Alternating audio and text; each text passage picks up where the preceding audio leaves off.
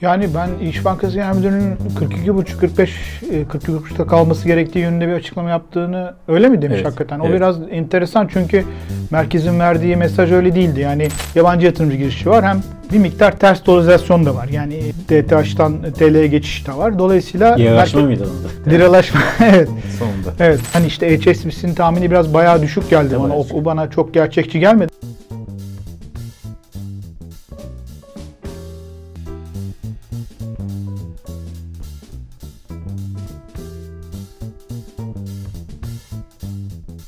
Haluk Bey merhaba, hoş geldiniz. Hoş bulduk. Nasılsınız? İyiyiz. iyi yıllar dileyelim. Evet, iyi seneler diyelim. Ee, 2024'ün ilk Not Defteri programı karşınızdayız. Nasıl başladı? Hareketli başladı değil mi sene? İyi, fena değil. Evet. evet. Ekonomide oldukça hareketli başladı. Bugün ne konuşacağız? Bugün e, 2023 enflasyonu netleşti. Aralık ayı enflasyon açıklandığında onu konuşacağız. Merkez Bankası'nın 2004 yılına ilişkin para politikası metni yayınlanmıştı. Hemen e, y- Yılın son yıl sonunda. Onu konuşacağız ve tabii ki 2024 beklentilerinden bahsedeceğiz. Sizin beklentinizi soracağım. E, Bunun için birçok konu gelecek zaten. KKM'de başta olmak üzere onunla ilgili yine yılın son gününde önemli bir adım geldi. İstiyorsanız en taze, en sıcak gelişmeye başlayalım. Bugün 2023 Aralık ayı enflasyon açıklandı. 64.77 oldu TÜFE. üfe 44.22 oldu. ENAK %127. AYX'a %4 açıkladı. İTO aylıkta %3,5, yıllıkta ise %74 açıkladı. Oldukça yine farklı. Yine klasik en düşük TÜİK, ondan sonra İTO, ondan sonra ENAK sıralaması değişmedi. Nasıl bir genel değerlendirme yaparsınız enflasyonla ilgili? Enflasyon e, Kasım çok iyiydi rakamlar. Gerçekten bayağı eğilim olarak iyiydi. Aralıkta biraz eğilimlerin kötüleştiğini gördük. Yani çok teknik olarak bakarsak. Aylık rakam da tabii daha kötü olmasa da daha iyi olsa da Kasım'dan hani aylık bakınca ama eğilim olarak daha kötüydü aslında. Yine de artış büyük ölçüde gıda fiyatından kaynaklandı. Ee, enerji de etkisi de devam etti. Doğalgaz ama oldukça sınırlı kaldı. Kasım kadar değildi. Kasım'da o etki vardı. O yüzden biraz yüksekti. Böyle baktığımızda 3 civarı bir gidiş var gibi duruyor tabii. Bu mevsimselliğe göre bazı aylar üzerinde ki yılın ilk çeyreği aslında biraz öyle yani yeni yıla girdiğimizde. Ee, bazı dönemlerde de 3'ün altında o da yaz aylarıdır muhtemelen gıda fiyatlarının e, gıda bolluğuyla veya işte ta, tabii iklim koşullarına bağlı olarak bunları görebiliriz. Ama eğilim olarak da baktığımızda hani son dönemde böyle e, iki buçuk üçlerde e, üçün bazen üzerinde bazen altında bir şey bir gidişat görüyoruz. Bu da ileri dönük enflasyonun böyle 40'lar civarına gerilemesinin çok zor olmayacağını düşündürüyor. O yüzden hani burada da farklı sinyal almadık. Aynı sonuçlara varacağız. Yani tabii ki sonuçta baktığımızda hem manşet enflasyon yükseldi, hem B endeksi yükseldi, hem C endeksi hizmet fiyatları 90.7'ye çıktı yıllık rekor kırdı. Her ay yeni rekorunu. Bunlar tabii ki çok yüksek. Mayıs'a geldiğimizde enflasyonun 70'e çok yaklaştığını yıllık tüfenin göreceğiz. Bunlar hep, hep baz etkileriyle kaynaklanan geçmiş e, olanlardan, e, geçmiş e, gerçekleşmelerden kaynaklanan şeyler. Biz hep hani ileri doğru bakmalıyız. Çünkü başka türlü gerçekçi olmaz yani bakış. Mühim olan eğilimlerdir. Eğilimlerde de dediğim gibi hafif bir kötüleşme olsa da Kasım'a göre yine iyi sayılır. Yani e, patikaya uygun gidiyor gibi gözüküyor 2024 patikasına. O zaman Mehmet Şimşek'in bugünkü yaptığı şu açıklamaya katılıyorsunuz. 2023 yıl sonu gerçekleşmeleri ve çekirdek göstergeler hedeflere uyumlu. İşte ben de onu Evet. aslında altını çizmeye çalışıyorum. Çok teknik şeye girmeden baktığımda işte çekirdek e, enflasyon göstergelerine veya aylık tüfenin hep mevsimsellikten arındırılmış şeylerine baktığımızda belli bir ortalamaya doğru oturduğu görülüyor. Bu iyi bir şey. Yani ama bu illa 36'yı tam tutacak anlamına gelmez. Yıl içinde çünkü başka şoklar olabilir. Artı ha şunu da bahsetmeden geçmemek lazım. Tabii ki ilk çeyrek zorlu olacak. Yani yılın başında hep bir konular oluyor. Yani konu nedir? Bir tanesi ücret konuları. Yani o da asgari ücret başta olmak üzere ücretlerdeki düzenlemeler. Şimdi asgari ücretin %49 artması gönül daha çok olsun istiyor ama hani enflasyonist açıdan baktığımızda bir kere olacak olsa da merkezin hedeflediği enflasyonun bir hayli üzerinde. Enflasyonist bir etkisi var diyebiliriz. O yüzden o bir risk olarak karşımızda hep yılın başlarında. İkincisi kamunun belirlediği ücret ve hizmetlerde hep bu yeniden değerleme oranı ki yeniden değerleme oranı geçmiş endeksi olduğu için 58'in üzerinde biliyorsunuz. Onlarla ilgili işte çeşitli artışlar oluyor, vergi artışlar falan. işte ÖTV bugün evet. E, akaryakıtı gördük falan. Bunlar yıl ilk aylarını da zorlayacaktır. Biraz eğilim yani aylık eğilimler iyi dedik. Yılı iyi kapat dedik ama ilk aylarda biraz ters yönde gidebilir. Yani biraz daha yüksek enflasyonlar görebiliriz. Ama geçici olması daha yüksek ihtimal gibi duruyor. Peki buradan Merkez Bankası 2024 yılına ilişkin para politikası metnine geçelim istiyorsanız. Yılın son günlerinde geldi. Bu tabi esas enflasyona zaten birebir e, para birbirine uyumlu olması, birbirine konuşan e, şey olması lazım. Nasıl buldunuz metni? Metin önemli metin aslında. Ee, yani genel çerçeveyi hem TL hem döviz likiditesi açısından, yönetimi açısından genel çerçeveyi belirliyor. Ee, o yüzden önemli. Artı merkezin genel enflasyon hedeflemesiyle ilgili açıklamaları da oluyor. Tabii son yıllarda kur politikasının hani e, dalgalı kurdan, serbest dalgalı kurdan uzaklaşması tabii burada kurla ilgili veya döviz likiditesiyle ilgili ifadelerin önemini arttırmış durumda. Yani orada ne diyecek diye Merkez Bankası ayrıca bakılıyor. Artı son dönemde sistemdeki likitte fazlası olması, e, bunun sterilize edilmeye çalışması onları TL likitlerin önemini arttırıyor orada ne deneyeceğini. Artı enflasyon hedeflemesiyle ilgili olarak da merkezin yine açıklamalar önemliydi. Orada hani bizim verdiğimiz enflasyon raporu tahminleri e, ara hedef işlevi görecektir dedi. Bu önemli. Tahmindir kardeşim hani ne önemi var falan değil yani hedef. Yani benim ara hedefim diyor. Yani bu ayrı bir şey. Daha hedef denmesi önemli yani sahiplendiğini gösteriyor şu aşamada. İnşallah bu sahiplik devam eder. Ama şunu unutmak lazım. 36 2024 ama esas iddialı olan 2025. Yani aslında biraz da gözümüz yavaş yavaş yeni yıla girmemizle beraber 2025'e de bakmalıyız artık yavaş yavaş. Eskiden uzak burası evet. önemli değil falan diyor. 14. 2005 14. %14 yani hedef. Bayağı İnanılmaz. iddialı.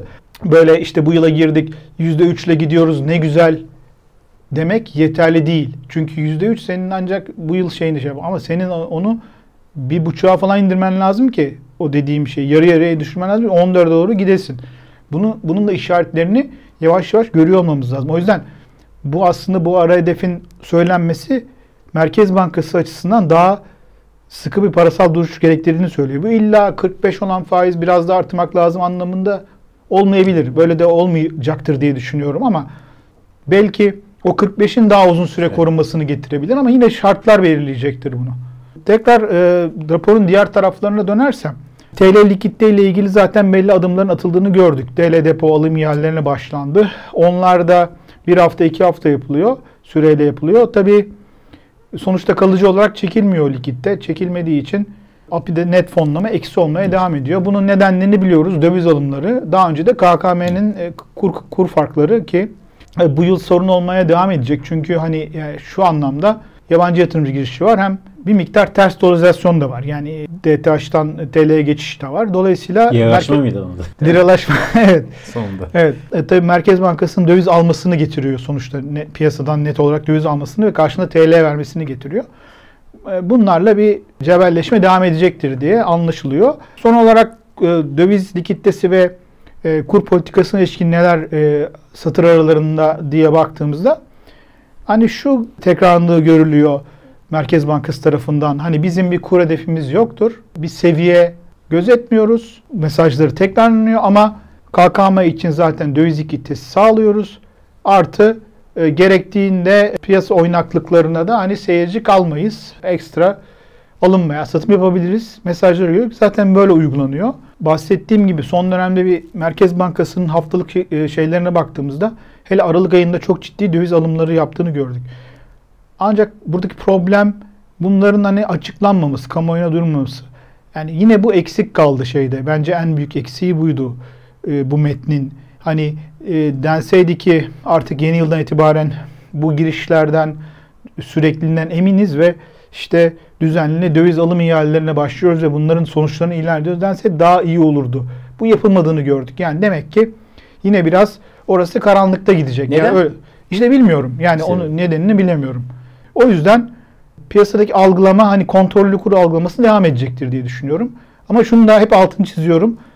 Bu kontrollü kur Merkez Bankası döviz satarak bir şeyi tutmuyor aslında. Tam tersi döviz alarak biraz yukarı çekiyor hatta TL'yi diyebiliriz. Yani o onu da doğru şey yapmak lazım. Siz bu M2024 tahmininde ufak ufak geçelim. E, kurda nasıl bir seviye bekliyorsunuz? Çok zor bir soru tabii. Çok uzun tabii, bir süre tabii, sonuçta. Aynen. Yani, ana senaryonuz. Hele ki yani dalgalı kur olsa ve, ve çok serbestçe olsa bir birazcık şeye bakarsınız, teknik analizden yardım alırsınız ki işe yarar orada. Hani işte 50 günlük ortalama, 200 günlük ortalama bakarsınız. Üzerinin altında işte bir şeyler dersiniz, direnç noktası ama şimdi öyle bir, uzun süredir yok. O yüzden oradan destek alamayız. O zaman da e, bir tahmin yapmak çok zor oluyor. Sadece e, kısa vadedeki merkezin hani e, her günlük kur belirlemelerine bakarak bir şey denebilir. Piyasada çünkü kontrollü olduğundan. Ona baktığımızda da bir dönem mesela Ekim, Kasım falan dönemlerinde şey gördük değil mi? Fonlama maliyetlerine işte paralel aylık %3 civarı bir artışlar gördük. Sonra Aralık'ta bayağı bir yavaşladığını gördük. 2, 2 gibi kapandı. Şimdi biraz daha yine hızlandığını görüyoruz. Yani biraz sanki e, Merkez Bankası da e, kendi enflasyon e, öngörüsüne göre Ocak'ta hızlanacağını biliyor çünkü enflasyonun. Değer kaybını hızlandırdığını görüyoruz. O yüzden sabit bir şey yok. Buradan bir tahmin yapmak çok zor dolayısıyla. Geçmiş e, 90'lı yılların sonunda uygulanan politikalara bayağı benziyor. Yani kurların yönetildiği bir sürece benziyor. Tekrar şeye dönersek daha insanlara bir e, fikir vermek açısından o yüzden ne yapıyorum ben de? Hani Bakıyorum son bir aylık değişimin yıllık hızı ne diye bakıyorum. Ee, bazıları daha uzun vade 50 günlük 100 günlük falan bakanlar var. Artış hızlarının böyle 35-40'larda yavaşladığını görüyorum. Bu da hani dezenflasyona biraz yardımcı ama daha nötr bir e, yardım düzeyi gibi gözüküyor. Bu mesajı verenler hani işte HSBC'nin tahmini biraz bayağı düşük geldi bana. O, o bana çok gerçekçi gelmedi ama 2024 yılında kur artışı beklemek falan e, yanlıştır falan. E, çok sıkı para politikası devam edip e, bir sürpriz bir şey olmadıkça evet TL e, mevduat getirisini yenmesi zor olabilir. Doğrudur yenmesi e, veya eşit kalması da aslında sabit bir döviz yatırımcısı açısından çok da fark etmez. Evet. O yüzden hani illa geçişi gerektirmez. Yılın son gününde, iş günde yanlış hatırlamıyorsam TG'den dönen KKM'ler sona erdirildi. Yani evet, yeni evet. hesap açılmayacak. Eskiye döndükçe kapanacak. Bu esasında çok ciddi bir adım. Bekleniyor muydu böyle bir şey? Kademeli olarak sona erdireceğiz falan mesajları vardı ama hani yılın son günü olmasını beklemiyordum. Çok ciddi bir adım. Evet. Ciddi adım. Ee, ama şeyi bilmediğimizden oradaki boyutu yüzde olarak bilinmediği için ne kadar bir etki olur söylemek zor. Yani bayağı eridiğini o tarafını düşünüyoruz. Ee, eğer çok böyle yüzde onlarda falansa büyük bir etki olmaz. O yüzden o risk alınmış olabilir. Hmm, zaten azaltıldı evet. artık Tabii, şimdi tamamen. Evet, evet aynen. Ee, mühim olan e, döviz tarafında da aynı açıklamanın ne zaman yapılacağı olacaktır. O çok kolay olmayacaktır. Çünkü hala 90 milyar dolar düzeyinde falan bir evet. toplam KKM var. Peki şimdi faiz kısmına geçelim. Ee, yine İş Bankası Genel Müdürü de bu konuda bir açıklama yapmış. Demiş ki faiz seviyesi şu an yeterli.